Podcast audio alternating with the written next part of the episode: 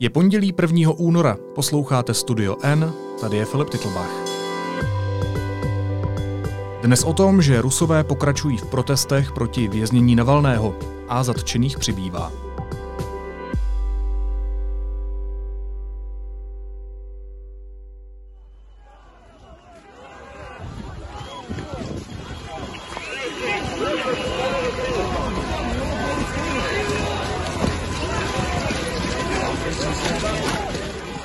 Víc než pět tisíc účastníků protestních akcí, které se uskutečnily po celém Rusku, zadržela policie. Mezi těmi, kdo skončil na policejní stanici, je i Julia Navalná, manželka muže, kvůli kterému se tisíce Rusů vydali do ulic po celé zemi.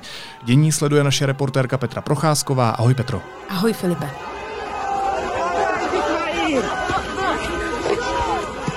Já jsem sledoval několik videí uh, z Ruska za poslední dny, co se tam děje, protože těch demonstrací bylo víc. A přišlo mi, že na té poslední policie používala prostředky, které předtím nepoužívala. Nakolik ten um, útok proti demonstrantům, ten policejní útok byl brutální? Co jsi tam zaznamenala? Mě na tom nejvíc udivilo, že těch demonstrantů nebylo až zas tak moc na to, jak strašně moc eh, vyrazilo do ulic policistů, jak byli vyzbrojeni, jak byli odhodláni a jakou se snažili budit, to jsem možná taky viděl na těch videích, oni se snažili vysloveně budit takovou hrůzu, bouchali do těch štítů a teď chodili, chytli se za ty ruce a šli proti těm lidem. Eh, bylo zcela zjevné, že policie se velmi dobře připravila a že chtěla demonstrovat, že opravdu je ochotná použít sílu až tedy tu, tu krajní a e, to, že nepřišlo těch e, lidí tolik e, a nakonec je pět tisíc nebo víc než pět hmm. tisíc hmm. začených, je zcela absurdní, protože pro udržení pořádku to určitě nebyla potřeba.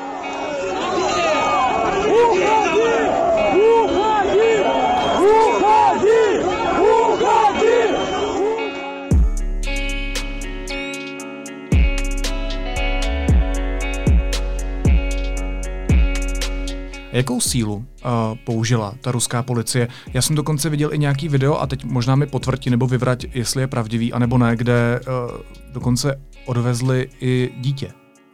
Uh, oni se snažili uh, všemožně zastrašovat, uh, použili paralyzér například, což nikdy předtím nebylo. Použili, ale v lokalitách různých. Ta na tom je strašně zajímavé, to se mi vlastně musím říct až jako líbilo, kdyby to člověk sledoval jako nějaký film, tak by hmm. mohl být příjemně vzrušen a dívat se na to jako na detektivku, ale jsou zatím konkrétní lidé, to se musíme uvědomit. Jak ta policie byla v úzovkách kreativní. V různých místech Ruska se chovala různě. Tak například, a já jsem to sledovala od rána v neděli, začala jsem v tom Vladivostoku a během dne jsem se posouvala na západ a dívala jsem se na to, co se děje v různých městech. Jak se, jak se posouvalo ano, slunce, jak tak se, se posouvala ty. slunce. Já jsem byla takové slunce, které se posouvalo uh, s tím časem a například v Kazani uh, tam se rozhodli, že položí tam bylo hodně zima, položí lidi na sníh, tváří dolů a nechají je prostě pár desítek minut takhle ležet. To, to byl jeden takový způsob, jak člověka ponížit, hmm. Eh, jak mu ukázat, že teda nad ním mám absolutní moc a tak dále. Eh, v Petrohradě, kde bylo, to je zajímavé, tentokrát se tam sešlo víc lidí než v Moskvě. V Petrohradě byla úplně nejpočetnější demonstrace, říká se kolem pěti, sedmi tisíc, zase je to vlastně malinko na Petrohrad, ale na Rusko hodně. Eh, tak tam byl použit ten paralyzér, eh, dokonce tam byl případ, kdy policista vytáhl, nepoužil, ale vytáhl na demonstranty zbraň. Je pravda, že oni na něj házeli sněhové koule. To je taky takový kolorit ruský, že na těch demonstracích se bojuje pomocí sněhových koulí. Eh, no a mm, v Moskvě tam byl, řekla bych, že tam došlo k nejbrutálnějšímu střetu. Opravdu tam byly policisté, demonstranty hlava nehlava, to především před tou motorskou tišinou, to je věznice, kde sedí Navalný.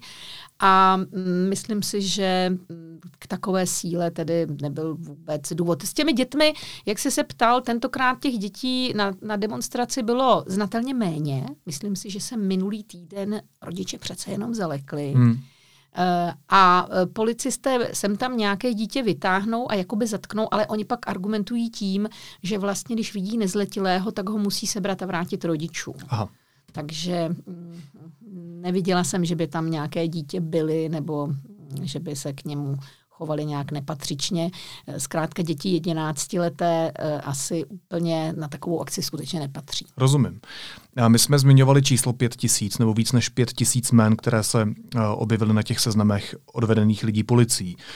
Je to dost i na Rusko? No, je to dost na Rusko proto, že když se podíváme na ty různé sociologické výzkumy a za poslední půl roku, protože Rusko se skutečně trošičku, ta atmosféra, atmosféra v Rusku se trošku změnila poté, co uh, byl jaksi ten pokus o otravu Navalného v létě.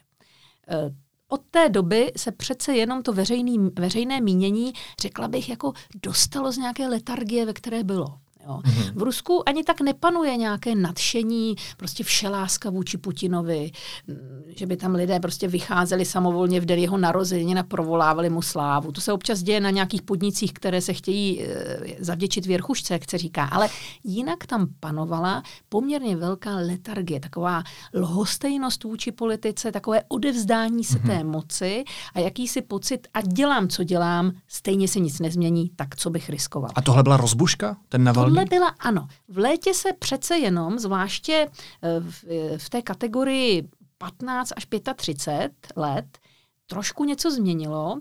Eh, ten Navalný, eh, ať už je někomu sympatický nebo ne, tak on je příkladem člověka, který ukazuje, že když trváš na svém a jsi statečný, tak ta moc s tebou přinejmenším musí začít počítat. Ano, oni s ním zatočili, oni ho zřejmě pošlou do vězení na pár let ale zná ho celý svět a on přece jenom to Rusko trochu mění. A to si myslím, že je inspirativní. A v tom je dnes Rusko jiné, než bylo, než bylo v loni před, tou letní, eh, před tím letním atentátem. A je statečné v Rusku vít demonstrovat?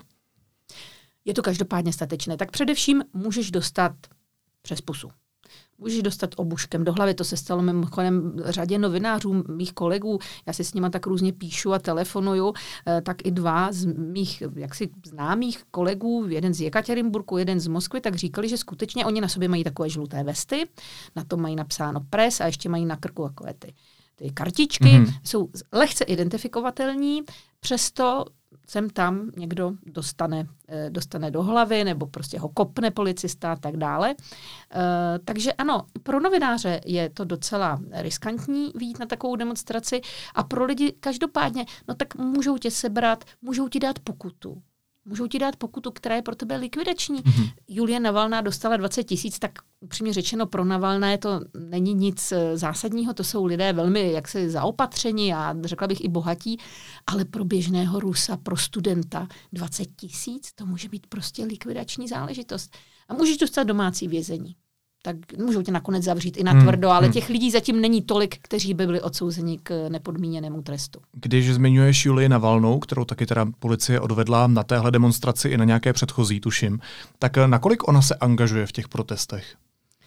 Ona se um, do této doby nějak příliš neangažovala. Já jsem ji vždycky vnímala jako takový hezký doplněk Navalného. Uh, ona nebyla nějak zvlášť aktivní, ale teď právě na těch posledních demonstracích je strašně zajímavé, že se do nich zapojila celá rodina Navalných. A to nejen Julie, ale i maminka, mm-hmm. a která, nevím jak na této poslední, ale na té dva, 23.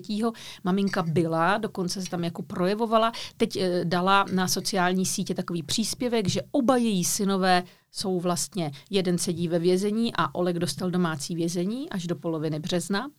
Eh, a Julie se vydává na ty demonstrace. Takže eh, ta rodina se aktivizuje. Trošku mi to připadá, že to je malinko inspirace Běloruskem, kde také jsme viděli takové mm-hmm. rodinné protestní klany, kdy když jednoho zavřeli, tak to za něj pak vzal ten druhý, většinou jsou to manželky, ke kterým přece jenom k těm ženám je ta moc schovývavější. Mm-hmm. Přece jenom v některých případech. Uh, Julie dostala 20 tisíc pokuty nezavřelý. Myslím si, že ji nebudou chtít zavřít, protože vůči tomu by mohlo být veřejné mínění v Rusku citlivé. Přece jenom tam ty ženy jsou vnímány jako opravdu slabší pohlaví a jako lidé, které, na kteří, které se trošku hájí. A uh, ona Nevím, ne, nevím, do jaké míry ona bude schopna se nějak více politicky projevovat, protože o jejich politických názorech, o jejich retorických schopnostech, o schopnosti vystupovat nevíme vůbec nic. Takže to ti prostě nemohu říct. Já jsem... Uh... Promiň, ale jinými slovy říká, že v té patriarchální společnosti, kdyby Julii zatkli, tak by to vlastně pomohlo? tomu Navalnému? Myslím si, že by to veřejné mínění vnímalo ještě hůř, než když zatkli Navalného, protože e, musíš si uvědomit, že ti lidé, kteří vycházejí dneska e, v Rusku do ulic, to nejsou ti, to nejsou voliči Navalného. To nejsou ti, kteří souhlasí s jeho názory. To jsou ti, kterým připadá, že je nespravedlivé, jak se k němu ruský režim chová. A jen malá část z nich by ho třeba volila, kdyby kandidoval na nějakou z funkcí. Eh, takže to jsou spíš eh, protestní hlasy proti chování ruského státu vůči člověku, který projevuje nějaký názor, než hlasy za Navalného. A eh, chtějí, aby, ano, oni požadují, aby byl osvobozen, ale v případě té Julie Navalný má trochu, ten, trochu tu aureolu mučedníka teď a představ si, že by zavřeli ještě Julii. Jejich, jeho brat Navalného Olek, ten už si odseděl svůj trest. No tak to by samozřejmě bylo bráno jako pronásledování té rodiny a ještě daleko více, než jen když sedí Navalný, hmm. tak by to veřejné mínění se myslím uh, pohoršilo. Vzhledem k tomu, co říkáš, vzhledem k tomu, že ty demonstrace nemusí být přímo za osvobození Navalného, nebo že ten motiv může být proti ruskému státu, který se tak chová vůči Navalnému a mohl by se tak chovat i vůči jiným lidem. Tak mě zajímá, jestli z těch demonstrací má Vladimír Putin strach. No, Vladimír Putin se začal hm, chovat trošku jinak než dřív a i sdělovací prostředky, které on ovládá. To je hrozně zajímavé to pozorovat, protože hm, právě do nedávné doby oni měli takovou taktiku, že Navalného a ty akce kolem něj ignorují. Mm-hmm. Jako kdyby to nebylo. Já, když jsem se dívala na státní ruskou televizi, tak jsem bych měla pocit, že vlastně ten člověk ani neexistuje. E, nějaké demonstrace, to, že se prostě neodehrává. A to byla mnoho let taktika režimu, taktika Kremlu. Mlčet. Mlčet, ignorovat, dělat, že nejsou. Dodnes platí jedno pravidlo, nepsané, že pan prezident Putin nevyslovuje jméno Navalného. Mm-hmm. Ono se tedy uh, udělal několik chyb, například jeho jméno se objevilo na oficiálním webu Kremlu. Takže se přece i v tomto se ta situace změnila. Ale Mluví jinak, o něm jako o berlínském pacientovi. Jako Berlín, nebo o tom blogerovi, nebo o tom občanovi. Prostě různě, různě hledá, jak ho, jak ho obsat. Ale mm, televize a jiní politici už Navalného jmenují, denně jsou o něm zprávy ve státní televizi a dnes ho zná podle těch sociologických výzkumů 80 milionů Rusů. Ví, kdo je Navalný. A nejen to. V lednu to bylo poprvé, co na vyhledávači Yandex, ruském vyhledávači, eh, jméno Navalný bylo častěji citováno než Putin. A to je revoluce pro mě, jako v tom internetovém světě. Prostě lidé najednou začínají vyhledávat zprávy týkající se Navalného častěji, než informace a zprávy týkající se Putina. Myslím si, že to je velikánská změna v tom segmentu společnosti, která sedí na internetu. Samozřejmě. A proč ta změna nastala? Proč se ta média chovají jinak? Proč ten Putin se chová jinak? Protože on se ani tak nelekl toho davu a těch demonstrací, to asi zvládne s pomocí té síly, ale on se lekl té neuvěřitelné vytrvalosti toho Navalného. Toho překvapilo. Eh, oni se snažili všemožně nejdřív ho zlikvidovat, to se nepovedlo. Pak se strašně snažili, aby zůstal v zahraničí. Pro Navalného to by bylo úplně vyřešení té situace hmm. a ta rodina by byla úplně v klidu, za chvíli by tam za nimi přijela maminka, bratr a vlastně by si mohli žít docela spokojený život. Navalný ne, on zvolil tedy, jak si jin, vybral si jinou cestu a to si myslím, že Putina šokovalo. Že je překvapen, že někdo může obětovat majetek, svobodu, kariéru, prostě vlastně i rodinu, jenom kvůli tomu, aby tedy eh, dokázal, že má pravdu nebo že si trval na svém. A tohle Putin moc nezná. Putin má rád, když ty lidi dokáže přesvědčit, zlomit, eh, zastrašit, ale vždycky musí být jakoby po jeho, musí mít poslední slovo. Nakonec i Chodorkovského zavřel hmm. na deset let a hmm. pak ho tady spokojeně vypustil. Ale tady s tím Navalným on neví, jako, co s ním vlastně dělat, jak, jak, jak, s ním, jak s ním zacházet, protože ten člověk se chová z jeho pohledu nelogicky. A má tedy strach nebo ne? Já myslím, že trochu strach má. Neřekla bych, že má nějak velký strach z těch demonstrací. Jak říkám, te, těch lidí, eh, rozumíš, kdyby vyšlo... To znamená, že ty protesty k ničemu nebudou, podle tvých zkušeností? Ne, to, to, to ne, ty protesty jsou velkým posunem, to mění to Rusko, je to vytváření tlaku na ten režim. Samozřejmě ty protesty jsou strašně důležité, ale kdybychom chtěli mluvit o, nějaké, jako o nějakém nebezpečí převratu nebo revoluce nebo z, opravdu změn na nejvyšších místech, tak by těch lidí jenom v Moskvě muselo být milion v hmm. ulicích milion. To, to, to jsou prostě opravdu pouze náznatky toho, že je tady nějaká část nespokojeného obyvatelstva. A Putina to znervózňuje. On úplně nesnáší pouliční protesty. On to fakt nemá rád. Prostě někdo nemá rád, aby překne dlozelo a Putin nemá rád, když mu lidi jdou do ulic a něco tam vykřikují. Tak jaký vůdce má rád, když ti vyjdou lidi do no, ulic? No někomu to je jedno. Třeba Lukašenko to snáší docela dobře. Ten prostě taky mu to není zrovna nejpříjemnější, ale že by se nějak trápil. Myslím si, že pro Putina je to velké drama i proto, že on opravdu upřímně chce, aby ho lidé zbožňovali. On chce pro Rusko skutečně to nejlepší. On má rád, když eh, ho studenti prostě mají rádi, proto za nimi jezdí a teď najednou tam nějací studenti běhají po ulicích a nadávají mu. On to bere hodně osobně. Mění se podpora pro Vladimíra Putina. Ano, podpora Vladimíra Putina klesá, ale není to, není to žádný sešup. sešup. Jo, je, to, je to kolem 50%, oni tam jsou různé ty sociologické služby, to si musíš dávat hodně pozor, hmm. Eh, kterou, eh, jak je položena otázka, kterou sociologickou službu si bereš, tak eh, když to tak zprůměruju, tak je to pomalu, pomalu to jde dolů. Co nejvíc roste, je ani ne popularita, ale známost Navalného to, že o něm prostě strašně moc lidí ví, že existuje a co zhruba dělá. Ne, neroste příliš moc počet lidí, kteří by ho chtěli vidět ve, třeba v nejvyšší funkci, mm-hmm. ale roste počet lidí, kteří jsou nespokojeni s tím, jak se režim chová vůči mimo parlamentní opozici. Jak je na tom dneska Alexej Navalny? Myslíš zdravotně? Myslím zdravotně, kde je ve vězení, co ho čeká. To nevíme, ale můžeme se dohadovat, že dostane nepodmíněný trest. Nedokážu si představit, že by teď byl soud uh, a ten řekl, že je tedy všechno v pořádku a jde domů. S podmínkou. S podmínkou. Hmm. Ona už mu vlastně skončila. On teď bude potrestán znova za to, že neplnil tady ten, ten, ten dohled ochranný. Ale myslím si, že nějakou dobu si ve vězení e, posedí. Myslím si, že teď je na tom Navalný třeba docela dobře, co se týče té psychiky. Jo? On, on vlastně pořád ještě hraje podle scénáře, který si napsal, pravděpodobně ještě když byl v Německu. Pořád to nějakým způsobem režíruje. A Jde o to, jak dlouho to dokáže udržet, jak, hmm. jak, jak dlouho dokáže udržet ten orchestr, aby mu, aby, mu, aby mu ladil, aby mu to hrálo. Protože pak nastane chvíle, kdy on z toho vězení nedokáže vymýšlet. Já nevím, mě by zajímalo, co on má vymyšleno. Já bych strašně chtěla udělat jako ten podcast s ním a zeptat se ho, co, co máte vymyšleno dál, jak chcete štvát tu moc dál. Ty demonstrace můžou ustat za pár týdnů? Ty bez pochyby ustanou. Hmm. Ty bez pochyby ustanou, eh, protože eh, vyčpí ten motiv. Víš, eh, to, to, to, on, on může udělat další nějakou obrovskou investigaci a zjistit, že někdo ještě jiný krade, ale to, to, to už je strašně ohrané téma, ta korupce. Dostaneme se ještě k, k jeho konkrétní investigaci, poslední, kterou, kterou zveřejnil. Ale co třeba reakce světa? Nemůžou Navalnému pomoct reakce světa? Protože sama si říkala, že už je populární ve světě. Mm-hmm. A jaké reakce máš na mysli? Myslím reakce státníků. Evropských. Jako myslíš, že nějaký státník řekne, že je to blbý, že sedí ve vězení? Nebo co máš na mysli? No jasně, tak děje se to, že jo?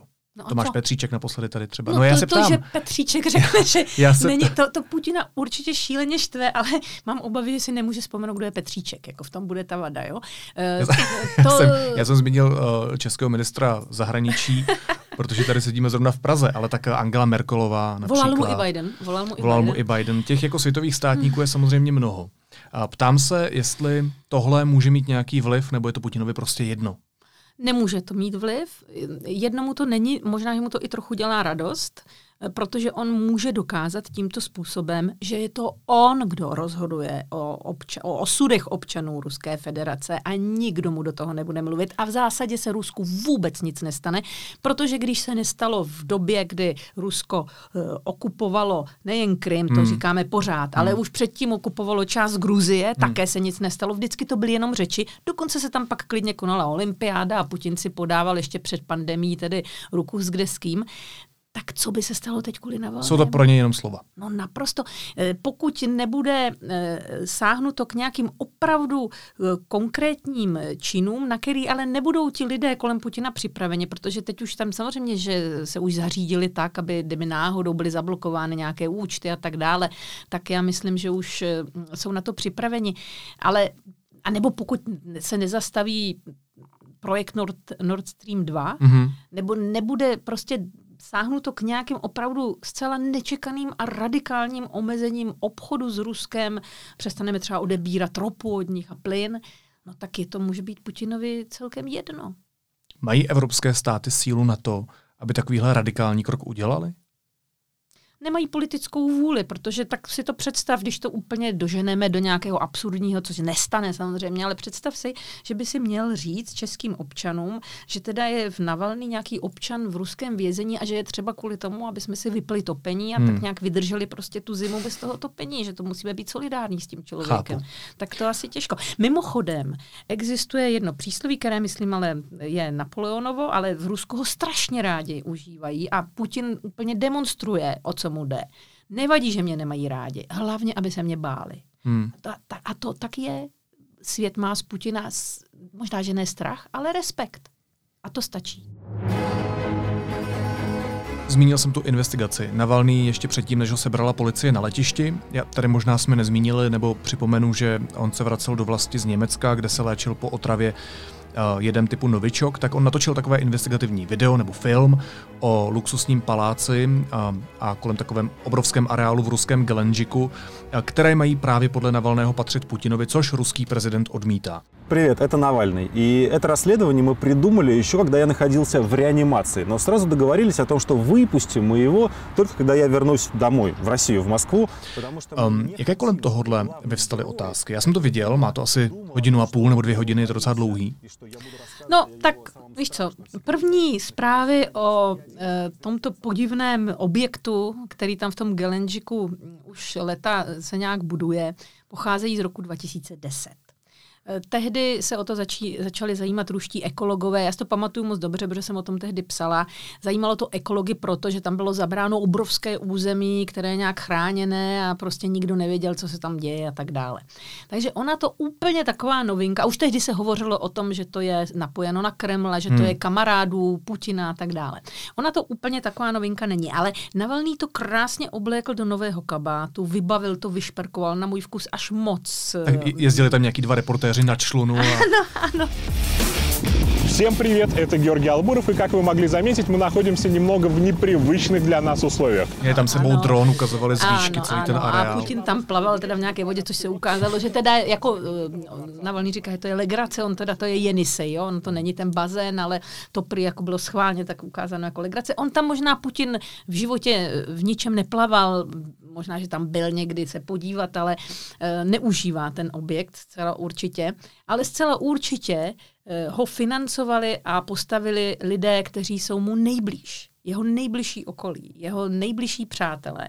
A je docela možné, že ho postavili pro něj. Ale to není podstatné. Podstatné je, že to video vidělo přes 100 milionů lidí, i když to asi nemůžeme říct, že to vidělo přes 100 milionů lidí, protože my víme, že bylo zhlédnuto mm-hmm. 100 milionkrát a něco, ale předpokládejme, že někteří lidé bylo to hodně lidí. na něj podívali třeba dvakrát. Eh, například já jsem ho viděla třikrát, takže já už tam jako tu statistiku kazím. Eh, a mm, nakolik ovlivnilo ruské veřejné mínění, Víme jenom z části. Víme to i z odhadů velmi bych řekla renomovaných politologů a sociologů, kteří se tím teď hodně zabývají. A když bych to tak jako schrnula ty jejich názory do nějaké krátkých dvou vět, tak je to tak, že oni si myslí, že příliš to nezvrátilo ty názorové směry, které jednotlivé skupiny v Rusku zastávají. A mně přitom přišlo, že ten Navalný to má jako takové ESO z rukávu, že vlastně ono se to zveřejnilo na tom YouTubeovém kanále snad den po tom, co ho zatkli na tom letišti, takže evidentně to bylo připravené. Ano, a sehrálo to podle mě ale tu roli, co on chtěl. Já si myslím, a to je že, která? No, no to, je ta, to je ta motivační jít do těch ulic. Ale tam ti nešli, do, v těch ulicích nejsou lidé, kteří by předtím milovali Putina a teď zjistili, že má palác a přestali ho mít rádi hmm. a šli do ulic. Takový lidé tam nejsou. Tam jsou lidé, kteří by i z jiného motivu do ty ulice šli, ale něco si musel vymyslet Musel si vymyslet, tak zatkli mě, to je jedna věc, a ještě mě zatkli proto, že já mu šlapu na paty. Tak stojím vám za to, abyste bojovali za mou svobodu. To byl ten message těm lidem. Hmm. Musel si prostě něco vymyslet. Tak on vymyslel toto, velmi dobře to zafungovalo. Je otázka, jak to bude fungovat dlouhodobě, protože boj s korupcí je sice věc chválihodná, všichni to v Rusku chválí, ale nikdo není příliš překvapen, že tam mají bohatí hmm. lidé takový palác. Takže tahle retorika nebude fungovat? Ta no, protikorupční?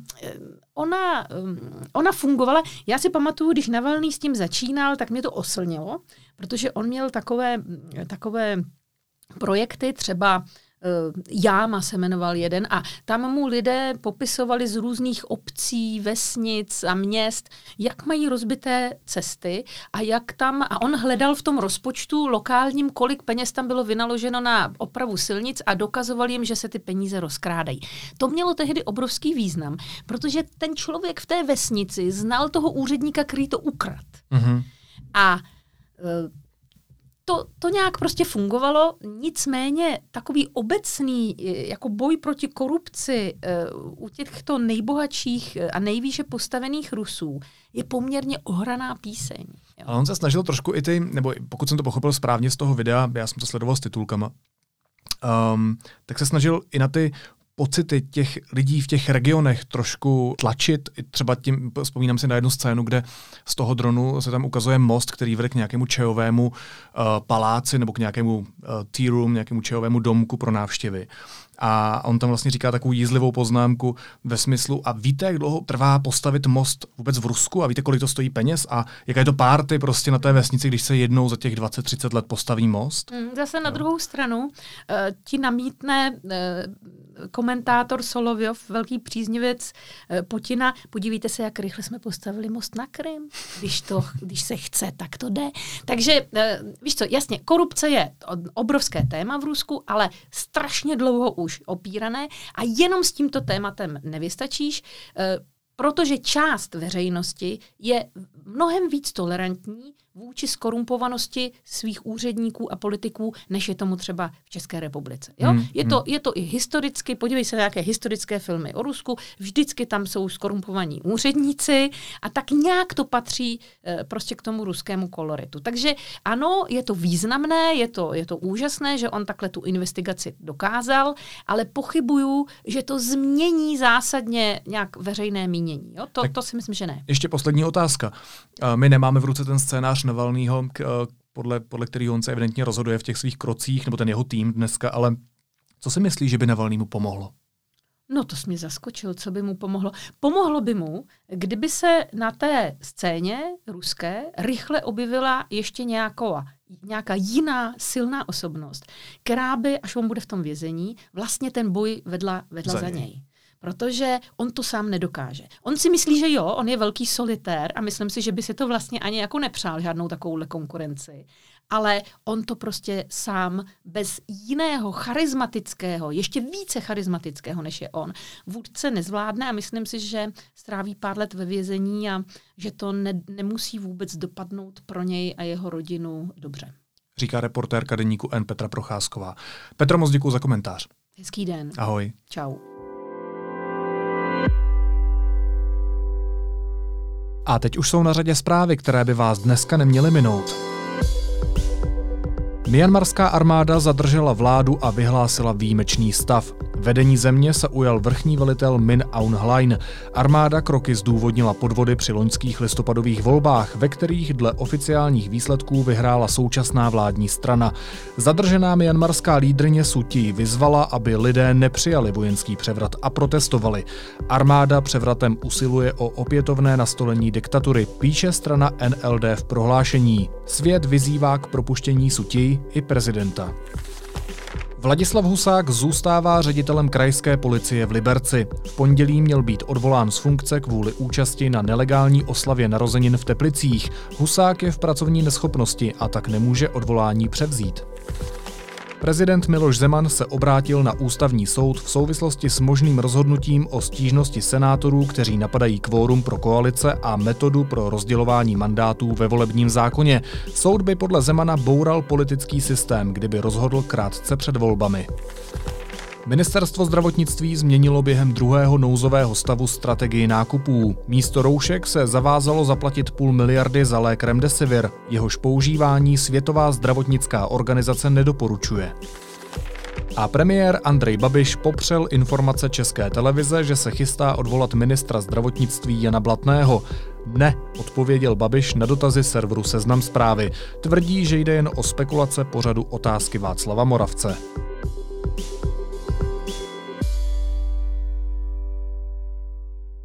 A na závěr ještě jízlivá poznámka.